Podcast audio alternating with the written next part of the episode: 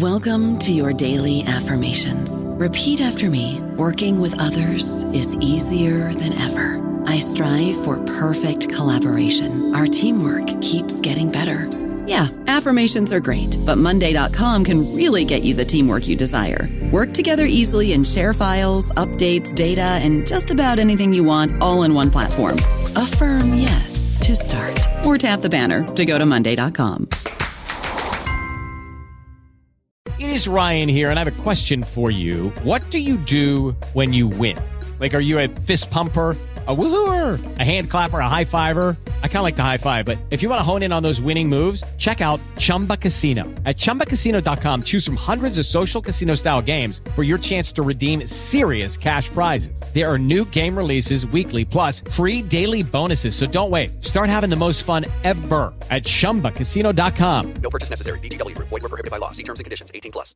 Hello, everybody. This is Marshall Poe. I'm the editor of the New Books Network, and I'd like to tell you that we have a new and improved website. It has two new features that we think you'll love. One of them is a vastly improved search engine so that when you type in keywords, you'll get a bunch of episodes really quick. The other is the ability to create a listener account. And in that listener account, you can save episodes for later listening. So you can create a kind of listening list. We think these features are neat and we think you'll enjoy them. Please visit the site today. Welcome to the New Books Network. Hi and welcome everybody. Um, today we are very lucky to be in conversation with Dr. Jayaseelan Raj about his new book, Plantation Crisis, Ruptures of Dalit Life in the Indian Tea Belt, just out with UCL Press. Hi Jay, it's really great to have you here. Um, thank you for taking our time. Thanks, thanks, Garima. Thanks for having me, and I'm very happy to be part of this uh, podcast series. Um, so, as is tradition with uh, with uh, at NBN, can we start with a biographical question about your journey into anthropology um, and uh, anthropology of work and labor? Um, it'll just be interesting to get some sense of how you came into the discipline and crafted yourself as an ethnographer. Sure, sure. Thanks. Um, I mean, I studied history and political science for my undergraduate degree, and uh, I was thinking of focusing more on political science and political economy for my master's and PhD. And uh, as I was preparing for joining graduate school in Toronto, uh, I met Bruce Kapferer in Kerala. Bruce Kapferer is a very well known anthropologist who was trained in Manchester School of Anthropology with uh, Gluckman, uh, Turner, and Clyde Mitchell. And um, um, Bruce was traveling across Kerala looking at possibilities to study religion and ritual. I think it was around 2007. And I met him in Kerala, and I was so fascinated by his approach to anthropology. And, and, and that is the moment when I uh, changed my mind um, from going to Toronto. And I went to um, University of Bergen in Norway to study with uh, Bruce Kapferer um, for my master's and PhD. Yeah. Thanks. That's so great to hear of these accidental encounters with uh, with great teachers who just change the course of our um, study. Um, so let's start with the title of your book, Plantation Crisis, and your choice to tell the story of plantation capitalism from the vantage point of a crisis, which I found so analytically generative. And there's also something quite unique in the way in which you theorize um, cri- the situated crises, as you call them. Um, and uh, and your very important point that we can't think of crisis as an aberration, um, but as continuing the very sort of basic logics of capitalism and extraction. Um, so maybe if we could just hear more about your decision to um, not just empirically as was happening in the field, but also analytically frame uh, frame your manuscript um, with with with crisis and tell the story of capitalism from from from its ruins or its um, unbecoming, so to say. Yeah, I think that's a very important question, and that's at the center of the core argument of the book and core concern of the book. Um, I started uh, doing field work um, at a time when the plantations were um, going down. Um, until then, um, the workers there were uh, Tamil Dalits, Tamil speaking Dalits, whose, whose ancestors came to Kerala as part of indentured system. And they were reproduced over generations uh, to be uh, to, for the plantation for for being plantation laborers. But uh, there were crises before as well. But this was a major one because most of the plantations in the tea belt that I studied in Kerala, Peermade uh, particularly, were abandoned, and the workers were just left uh, for for uh, for for as they were struggling to make a livelihood, but also uh, look for what is the possibility of having a dignified life in that crisis moment. So here, uh, crisis means many things. Of course, it's an economic crisis, but as you just mentioned, the crisis is very generative and it actually uh, trickle down to different dimensions and get into very intimate aspects of uh, the worker's life. So that's why uh, I come to that what what I mean by different crises at the end of the book, uh, what I call as con- social consequences of crisis. Um, so, in a way, there is a discourse on the political economy of crisis for plantation, how plantation as an economy, the plantation economy, how, what are the transformation that's happening to plantation economy and its location within neoliberal capitalism. And that's very much there structurally. But what we often miss out is that the way we connect the workers, we connect them in, in their struggle for a livelihood in crisis moment. But we don't, we often miss the sort of social consequences of crisis, which is the central anthropological concerns because anthropologists look at what are the everyday aspects of human life.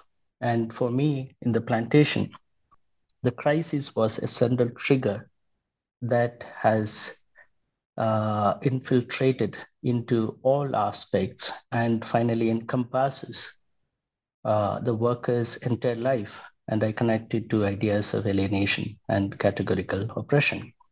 But uh, methodologically also, I keep crisis at the center uh, because I'm employing something called situational analysis uh, from the Manchester School of Anthropology, uh, which is a le- legacy for me through my supervisor. So I keep crisis as a situated event, and I look at the crisis and try to expand um, the life and, and uh, expand and understand the life of the workers by starting from the crisis as an event, then connecting it uh, through different aspects of the worker's life. But here, crisis is not just an illustration of what is going on largely, but crisis transforms everything um, that it touches in the plantations. Thank you. Um, uh, just because you mentioned categorical oppression, I thought we could maybe spend some time uh, um, uh, on that on that coinage because I thought that was such a wonderful way to sort of grapple with the multiple injuries of caste.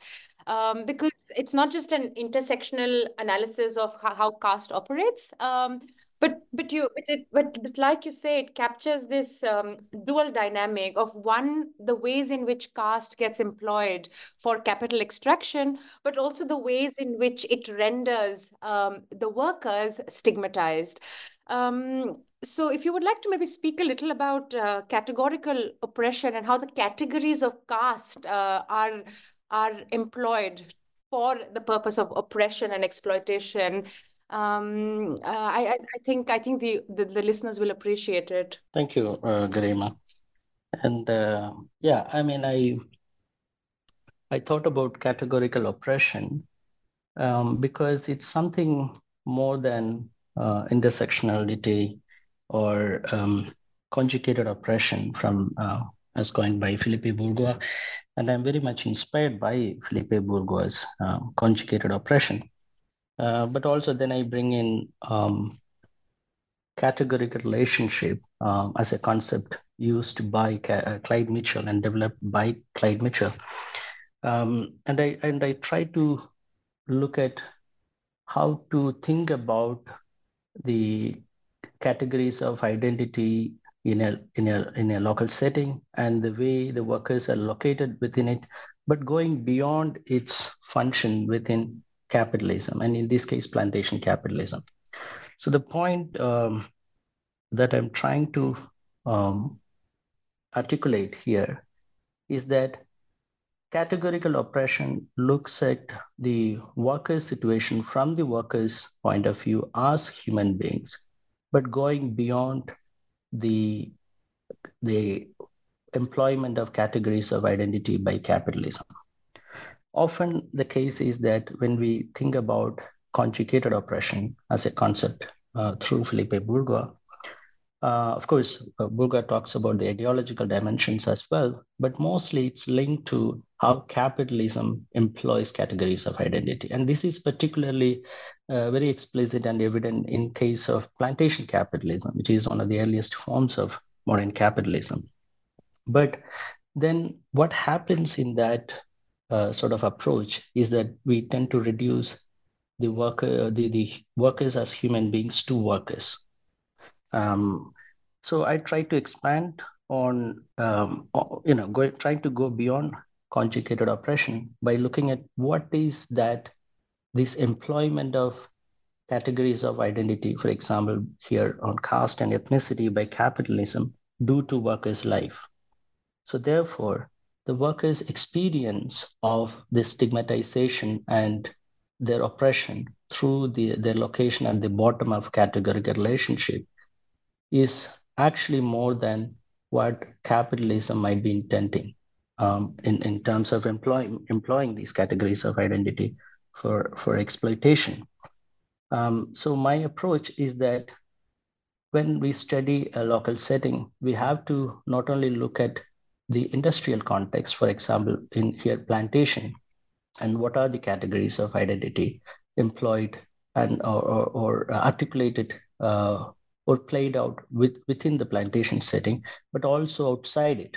So in this case, uh, what we have is Tamil-speaking Dalits um, who are living in highlands and from working class backgrounds. But the way their cat their their categories of identity uh, are employed for by capitalism is also through how these categories of their, how these workers are located within the categorical relationship outside the plantation as well. So in this case, for example, how they're located within Kerala society. So for example, I examine uh, a racial slur called Pandi, by which, um, so generally it, it meant for Tamils, but I make it very clear that it is actually meant for Tamil Dalits. So there are other terms uh, for middle caste Tamils and uh, upper caste Tamils. So this term, Pandi, particularly refers to Tamil Dalits. And the plantation workers are forced to embody the uh, aspects of the racial slur of Pandi. So here, then it's not just limited to the plantation context in terms of plantation capitalism, but it has implications and also produced these categorical oppression, also produced outside the plantations which are employed within the plantation setting. Yeah. Yes, thank you. Um, and just taking off from here, I wanted to um, ask you a question about how you understand agency and resistance. And I think very early on, you make it quite clear your your your tiredness or your ambivalence about the ways in which it is treated in a lot of anthropological scholarship. Um, and what you mm-hmm. write about agency and resistance, how you are approaching it, not just clarifies your analytical position, but I think it also clarifies and asserts how you're coming at this project politically. Um, and I just wanted to hear a little bit more about um, um, about the point that you say that a lot of the workers were, um, I think the word you use is uh, impassive about your appreciation, quote unquote, for their you know everyday processes of life making or creatively grappling with uh, with with crisis and alienation.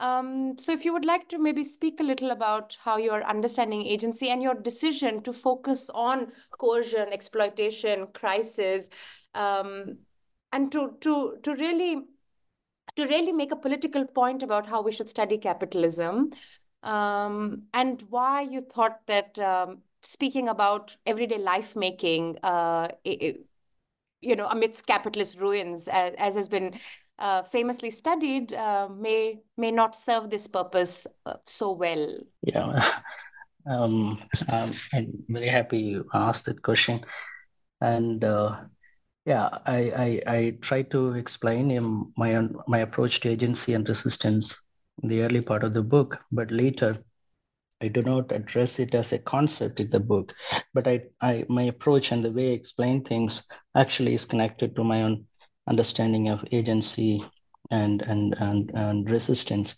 as uh, explained in the early part of the book.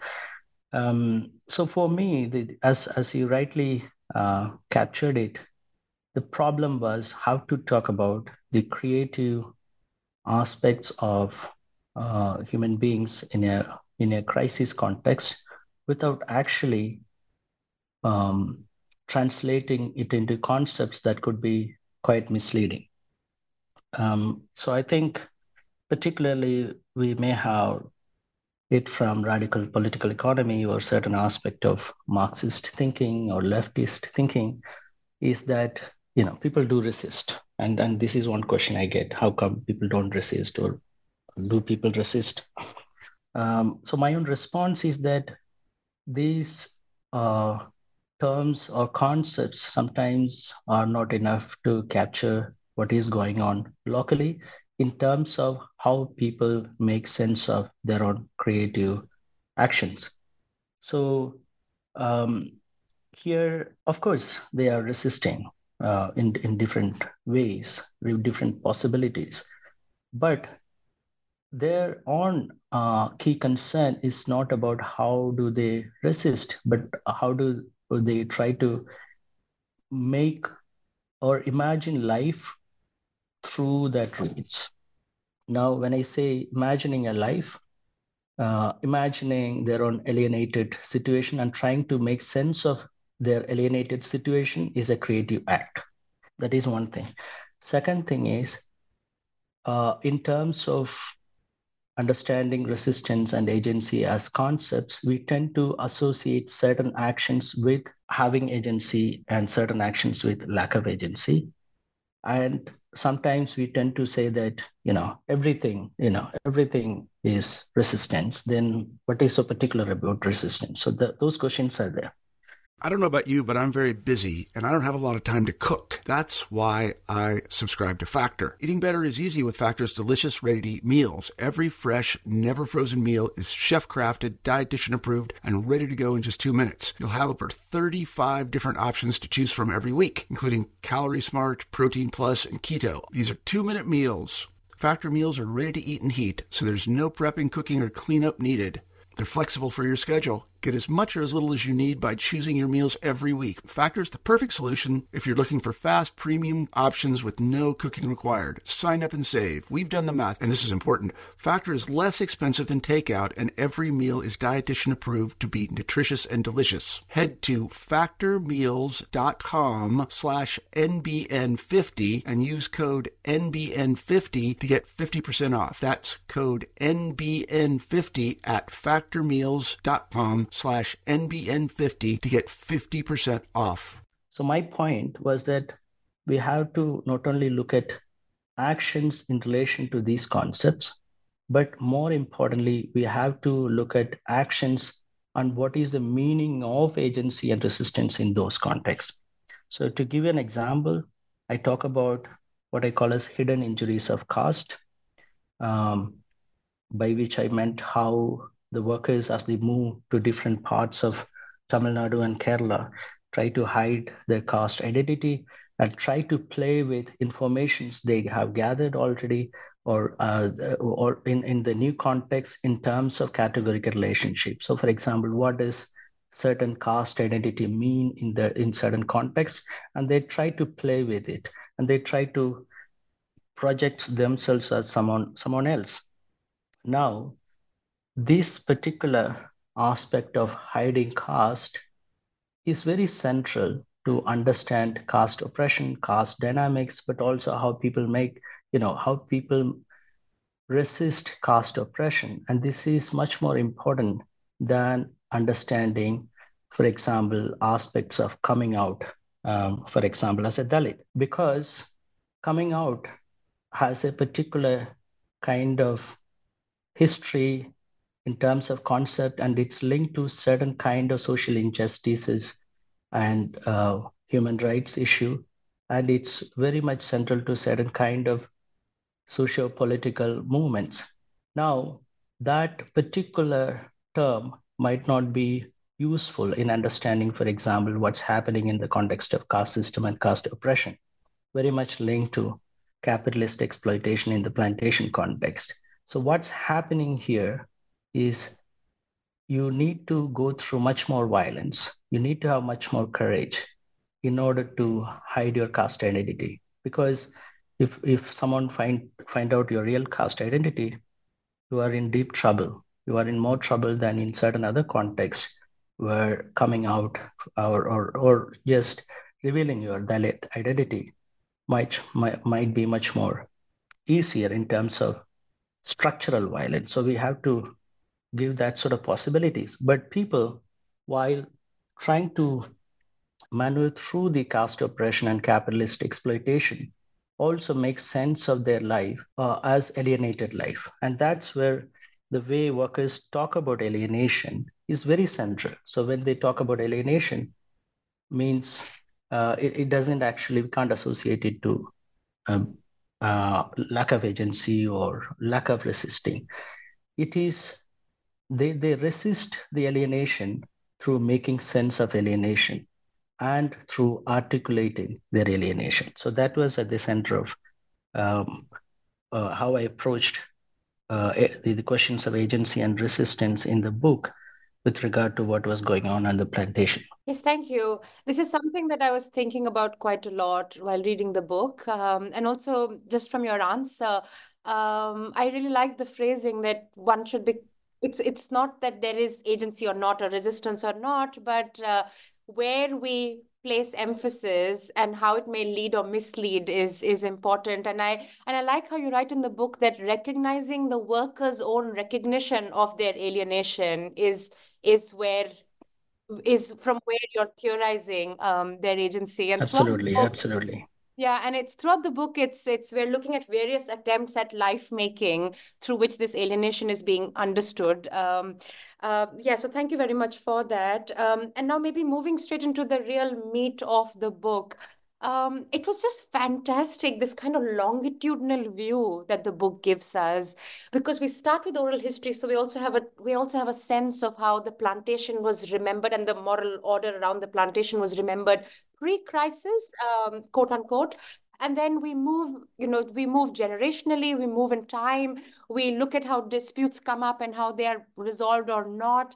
uh, rumors and gossip that circulate. So it's just maybe if you want to walk us through the book and the multiple layers of alienation e economically materially in in intimate life kinship life social life gener you know intergenerationally that the book uh, captures so in such a in such great detail and complexity um, so it's it's a big question, but if you would like to walk us through through the multiple levels of alienation that the book charts, um, and just give us some sense of that. Thank you, uh, um, for for just thinking about uh, the, the, sort of significance of ethnography here, um, particularly also in connection with um, other other methods like oral history, for example.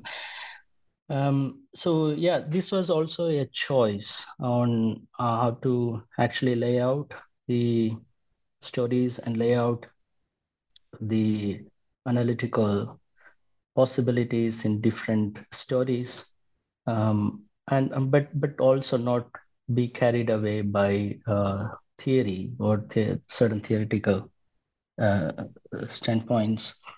And uh, this was a major struggle as I was writing the book and also when I was trying to uh, publish it.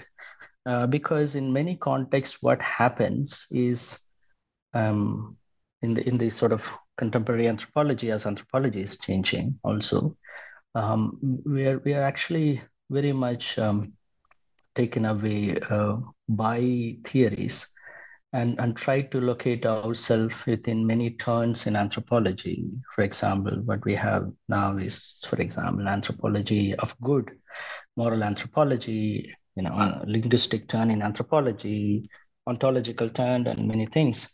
So what happens then is um, anthropology loses its earlier focus on uh, keeping the ethnographic analysis uh, at the center of it. Um, rather now what we have is we try to bring stories from mostly from global south, then try to fit ourselves within certain fancy strands in philosophy, um, anthropological turns, which means th- then these stories become just an examples for what we discuss in Euro-American universities. Um, so one thing I try to do is I try to avoid that kind of uh, theoretical encompassment for my ethnography. So my central concern was that this should be the, ethnography should be at the center, not only the center of the book, that should be the book. And uh, this comes from uh, my my own PhD training with Bruce Kapferer, who used to tell me that you know, as an anthropologist, our commitment is to the people that we study, not to the sort of theoretical, ideological groupings that is there in the universities and then try to you know sort of pick a fight with uh, who doesn't agree with you on certain strands. And and by the way the book is dedicated to bruce uh, Kapferer, and because it comes from him a lot in terms of the training and the methodology and his inspiration uh, so that was the sort of uh, basic thinking to keep the ethnography at the center yeah, um, and sorry, just before yeah. you uh, before you go into your discussion of alienation, just on that, I wanted to say that it was so striking how much I was when I was reading the book, I was thinking of what Alpa Shah has written about the radical commitment to come to come as close as one can ethnographically to the life of the other and understand it on their terms.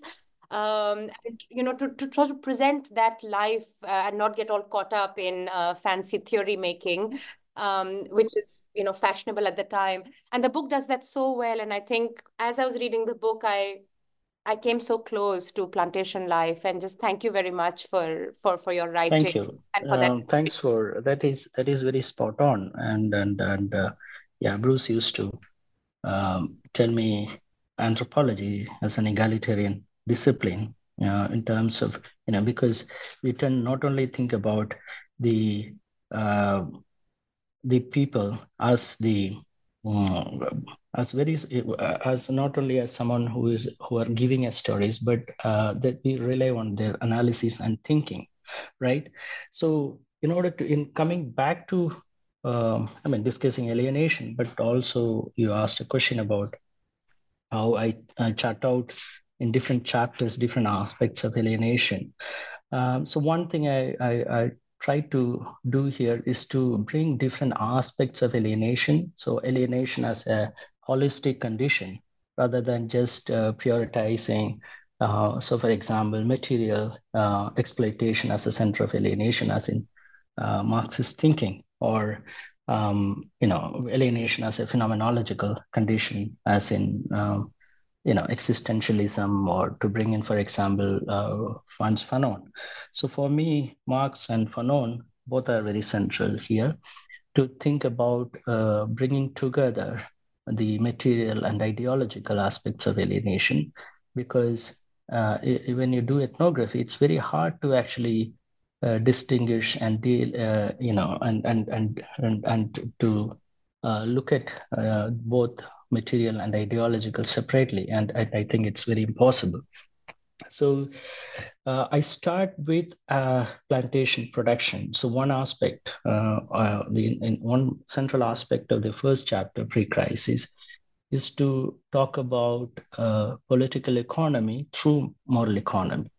So unlike um, you know, in maybe certain other literature, where you talk about moral economy as something in opposition to political economic concerns. So I try to look at how uh, moral aspects uh, and moral economic relationship develops within the plantation capitalism over time and why I keep that moral economy at the center or moral relationship at the center of it because as plantation um, plantations were abandoned uh, the workers sense not only a crisis in terms of crisis of political economy, but also crisis of a moral economy and a breach of moral relationship that existed, and also what I call as graded patronage. Um, it's not just one-to-one relationship uh, between workers and the employer, but different levels and the complex network of patronage that existed within plantation.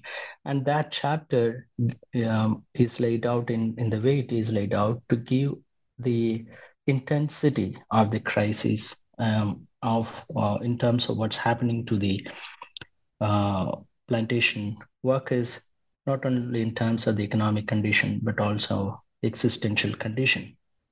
So I try to, you know, and, and, and that connects to different dimensions of alienation you know alienation of course from one's own work but also you, you don't have that sort of connection anymore within the plantation also. So we have uh, uh, anthropological literature on plantation which which looks at the connection between the for example the tea fields and the workers the factories and the workers.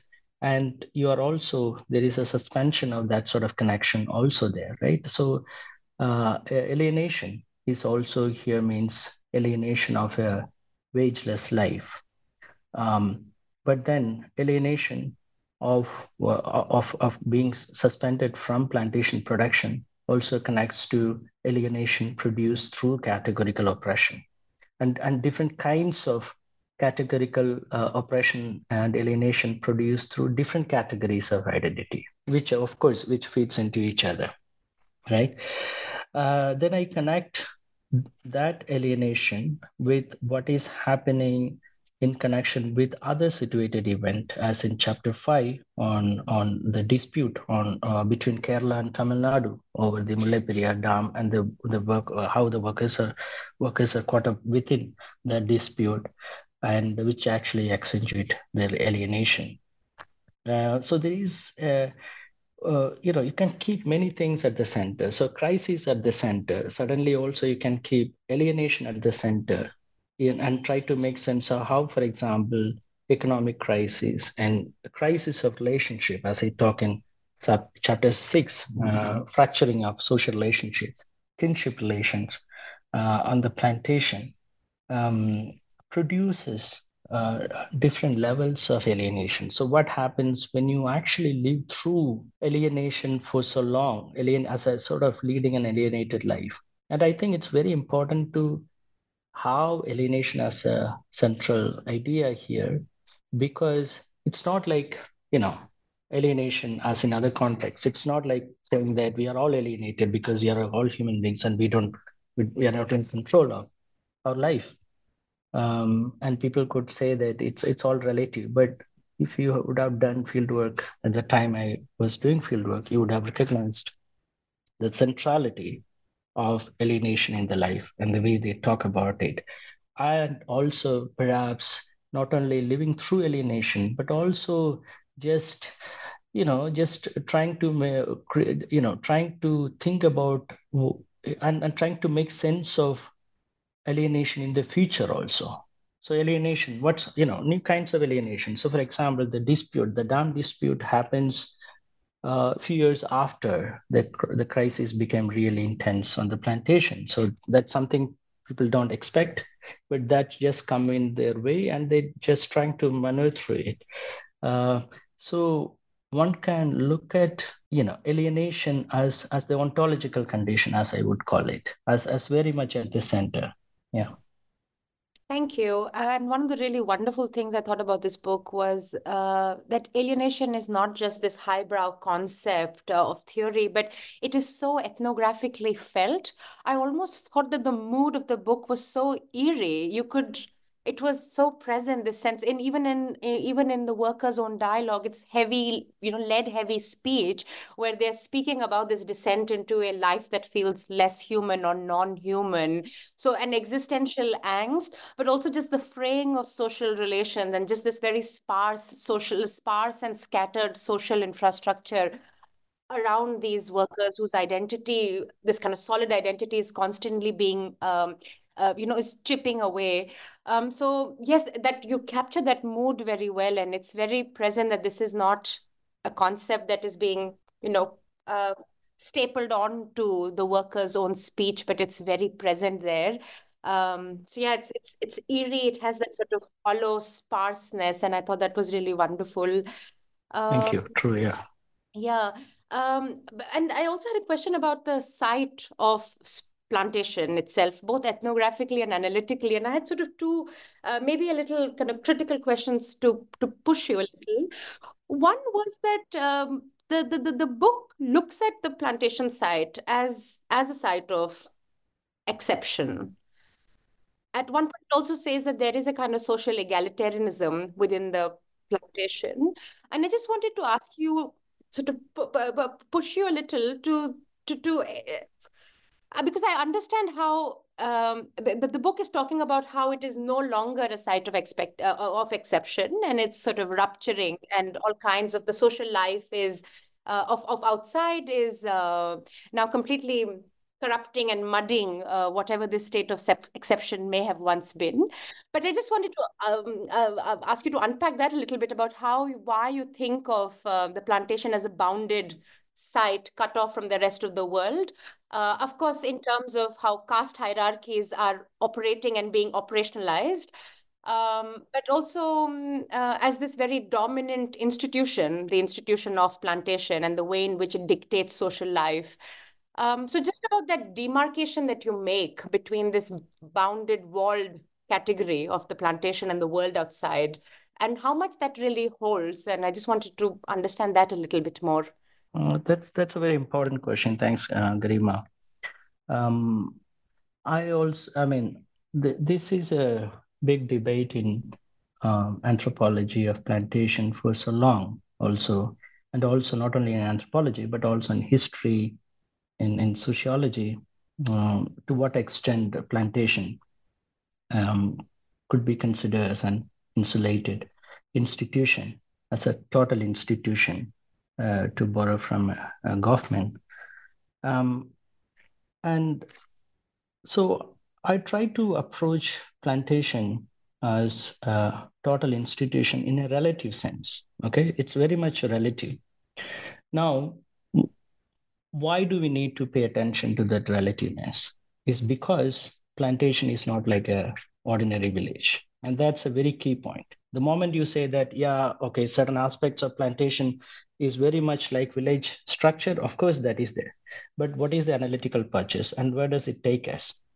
And as you do more intense ethnography, you you look for you also you know the the, the differences are my, very much glaring at you, right? So only when we pay attention to the differences uh, in terms of comparison. So comparison is not just about similarities, but but about these huge differences, and and and that you recognize only through ethnography, only through very micro studies and the significance of understanding that uh, relative inst- insulation of plantation is that then only you will recognize the intensity of what is going on on the in the plantation as the plantations uh, are in crisis and are abandoned.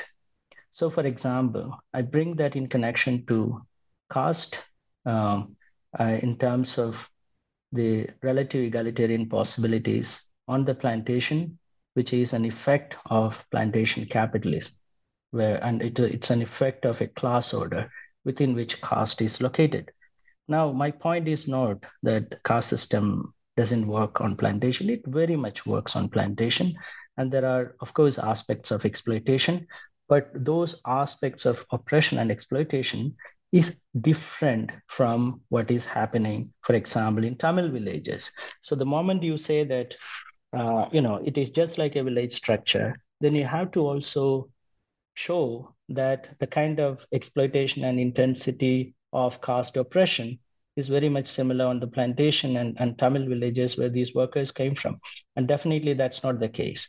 And, and that you can just, you know, understand it just by looking at newspapers, uh, on the um, on this intensity of caste violence, on the still existing very glaring practices of untouchability, and uh, uh, you know, and and denying entry to temples, for example, or, or certain practice of this uh, dual tumbler system in uh, restaurants, to give a very cliche, very explicit, glaring examples of untouchability in Tamil villages. And that's not the case in the plantation. And plantation has very other aspects i mean you know other aspects of of course uh, practicing untouchability or differentiating oneself uh, to other. Uh, that's one point. The second point is that the majority of the workers were from are, were dalits were from dalit communities. And that that is another aspect. Okay so it's like a it's like a huge uh, dalit settlement Okay, so you have to understand this as a huge Dalit settlement, not as a ordinary village where you have village means the uh, non-Dalit settlements, then you have Basti, Dalit Bastis, right? So you have a very different spatial, social, and economic set uh, the spatiality that and, and system that is happening into the two different system. And only when you recognize caste uh, the, the kind of caste system that existed within plantation as, a, as something that was encompassed by class order and that provided some kind of dignity to Dalits and that protected Dalits from certain kinds of untouchability as practiced in Tamil villages, we would appreciate the intensity of caste discrimination as these workers are going back to the Tamil villages or Tamil uh, cities in Tamil Nadu. Uh, if you say that yeah, they were experiencing it uh, before also, then it actually uh, misjudge and undervalue and misrecognize uh, what is happening to them really. As for example, in, in Tirupur or in Chennai or in Tamil villages, uh, as I talk about. Um, so I think it's it's very um, important to understand what is so unique, what is what is what is so particular about uh, the system, and in this case, plantation system is a relatively insulated system uh, compared to the, the villages and also particularly so in the case of tea plantations.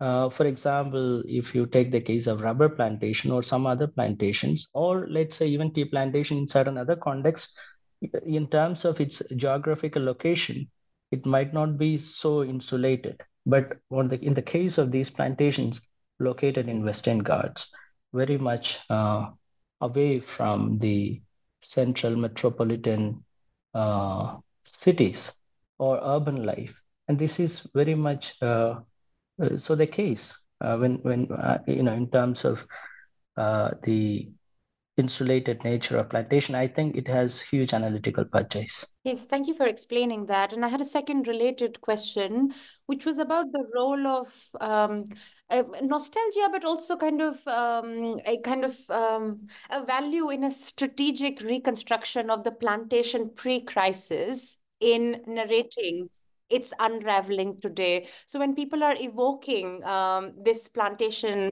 as it existed before the crisis they're in the midst of today, um, how much do you think it's also a place of a zone of politics where they're present where they're reconstructing the image and the functioning of the plantation in very particular ways so as to critique uh, their current situation. Do you think there is an element of that at play as well? Just sort of, you know, taking on your point of these relative constructions. So also the relative construction of the plantation of the past relative to today. Yeah, thank you. Um, yeah, I mean that that aspect is very much there, right? I mean, um, people do it all the time, and uh, they rearticulate, uh, retell, and reconstruct the the plantation story but they are also very critical of, you know, they don't give us a rosy picture of what was happening before the crisis. They are critical of it, but also they try to, uh, I mean, creation of meaning within plantation through understanding different aspects of plantation, including its production relations, fields, factories, and relationships between different classes of workers is, is very central to their life because they have lived there for generations. Now, that aspects are there very much in front of us. So, for example, when certain plantations were abandoned, certain plantations were in operation, and there certain plantations were only the, the production were, was only partially suspended. So you have different kinds of uh, plantation system that coexist even in moments of in times of crisis. Okay, so that is there. Um, I do recognize that you know retelling a story might play um, in in term in terms of giving a little colorful picture of the past, and in in this case, it is not so much the case in terms of how people tell the story, but in terms of the uh, structural distinction between plantation system and uh, outside the plantation system uh, because I'm very familiar with the plantation system even before the crisis also. Uh, and also there are huge literature available on the relative egalitarian aspects of plantation. So I'm trying to tell the, and, and, and I'm trying to articulate the relative egalitarian aspects of plantation, not just through the stories that the workers tell me in terms of the difference between pre uh, crisis and the crisis moments, but also comparing it to studies elsewhere. So, for example, uh, Chandra Jayawardena's work on the Caribbean uh, islands is very central to understanding these uh, different aspects. Um, so, even uh, anthropological studies in other plantation systems have articulated Uh, these aspects very well. Thank you very much. Um, I also wanted to um, um, bring some attention to the to the the category of the figure of the trade union. So the, the the book tells us the story of the workers and their changing lives, but also present throughout is the trade union and the various ways in which um, they constitute a labor hierarchy and they get co-opted. Um, so I had a question about how where do we understand the place of trade unions in this in the labor politics that emerges from a plantation in crisis. Yeah, uh, thanks. And and that's uh, that's also another uh, central aspect, perhaps a little bit um, away from keeping the workers at the center, but among other actors, uh, of course, trade union and trade union leadership is very central to understand plantation production. Um, so the case of plantations in the place where I studied is that the trade unions are mainly run by and led by people who are not working on the plantation. So they are uh, outsiders and they are professional uh, trade unionist. Um, and uh, this aspect is very much uh, studied in labor history, for example, uh, how in, in different places these outsiders becomes very central to union leadership Uh, but I think I try to bring in much more critical aspects of not only corruption, but directly participating in the production order. So here, the case is not that the unions are corrupt or union leadership is corrupt, but the very design of plantation system is in such a way that the unions participate in the production relations and they facilitate production relations. Uh, so, for example, union representatives are part of Plantation Labor Committee, PLC, uh, which uh, decide on the workers' wage. So the unions do have say in deciding workers' wage, and often the unions uh, rationalizes the plantation production, and they explain to the workers. So, for example, if plantation cease to exist, we can't you know you will lose employment you won't have anything. So it's like they even in interviews with me they would tell me like we need to have a wall to paint as if plantation is the wall and and the centrality of plantation as a system for for the for making life possible for human life possible in the context. And i think that is a very problematic position for the trade union because they further rationalizes production plantation production but also rationalize proletarianization. So in my current work, in, in something that I'm working on, I try to bring in these aspects of uh, deproletarianization. and how to think about deproletarianization. Is it possible to think about deproletarianization in the context of rationalizing proletarianization? Um, so in the in the context of the tea belt that I studied, the union is is very center for this this pushing this process of proletarianization and therefore also mediating resistance. And this is more than corruption. So this is not something like uh, an aberration that can be fixed um, uh, because they are very much at the center of it. And uh, uh and bring back the question of and, and, you asked a question about the hierarchy that is uh, reproduced by the union, and and, then they explain it because they are mostly Malayalam speaking middle caste or upper caste Uh, who who produces who uses the caste uh, hierarchy in, in, in reproducing the hierarchy within the union, but also for the plantation production order. Thank you very much for giving such a thorough picture of the book.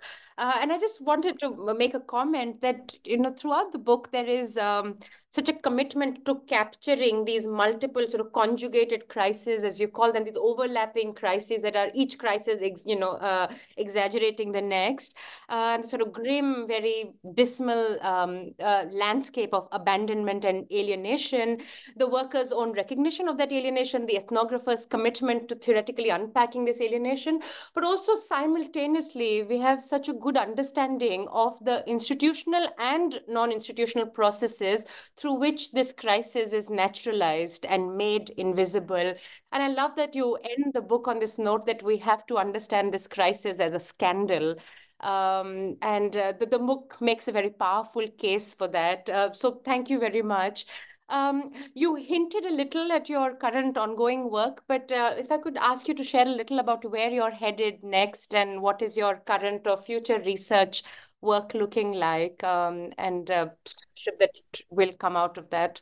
Thank you, Garima. And um, yeah, I think uh, these different kinds of crises and conjugated uh, crises and, and, and social consequences of crises are very central. And I think it's very important to understand them beyond the economistic logic of crisis. So when I say economistic logic, you know, crisis is often thought as economic crisis. Of course, that's at the very center of everything. But even in critical studies, we take crisis for granted.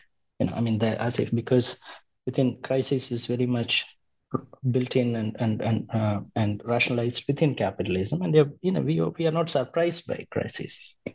But that precisely is a, is a problem uh, at one level in terms of the larger discourse on, on, on the political economy and the economics of crisis. But also, it is very important to think about uh, everyday uh, life possibilities at a very micro level, linking to these crises as a, as a discourse, but not just, of course, I'm not taking it as sort of a postmodern understanding a crisis as a discourse, but that's an important aspect. But to think about how to capture ethnographically how these crisis discourse of crisis generated. So that's what I do in the chapter on gossip and rumor, uh, because that's a way to capture how crisis is generated as a discourse. Uh, now coming to my uh, current project, as I just mentioned, um, I'm working on a piece which looks at possibilities of deproletarianization and imagination of counter plantation system by the plantation workers. So if anyone is thinking about counter plantation imaginaries, it is the workers. And I try to look at what happens to uh, the workers when they come up something on counter plantation imaginaries and uh, this is in continuation with what I worked earlier, work, uh, what I, which is not really part of the book, uh, but on the Pombilai Orumai union strike that happened in Munnar Tea Belt. And I'm trying to write uh, a continuation of that. And I'm also working on a, a book uh, on the relationship between state formation and, and Dalit life in, in Kerala, uh, which is part of the New India Foundation Fellowship. Uh, so yeah, so these are the two projects at the moment, and I'm also uh, working a little bit on the violence against uh, Dalit Panchayat presidents in, in Tamil Nadu, in the southern Tamil Nadu at the moment. Oh, this sounds really fascinating. Uh, thank you very much, and um, uh, and thank you again for taking our time to speak to us about your uh, excellent uh, book, Plantation Crisis. Um, it was really wonderful being in conversation with you. Thank you. Uh, really, thank you so much, uh, Garima, for your interest in my, my work uh, and my book, particularly, and for, for contacting me and, and for making this uh, podcast possible. Thank you.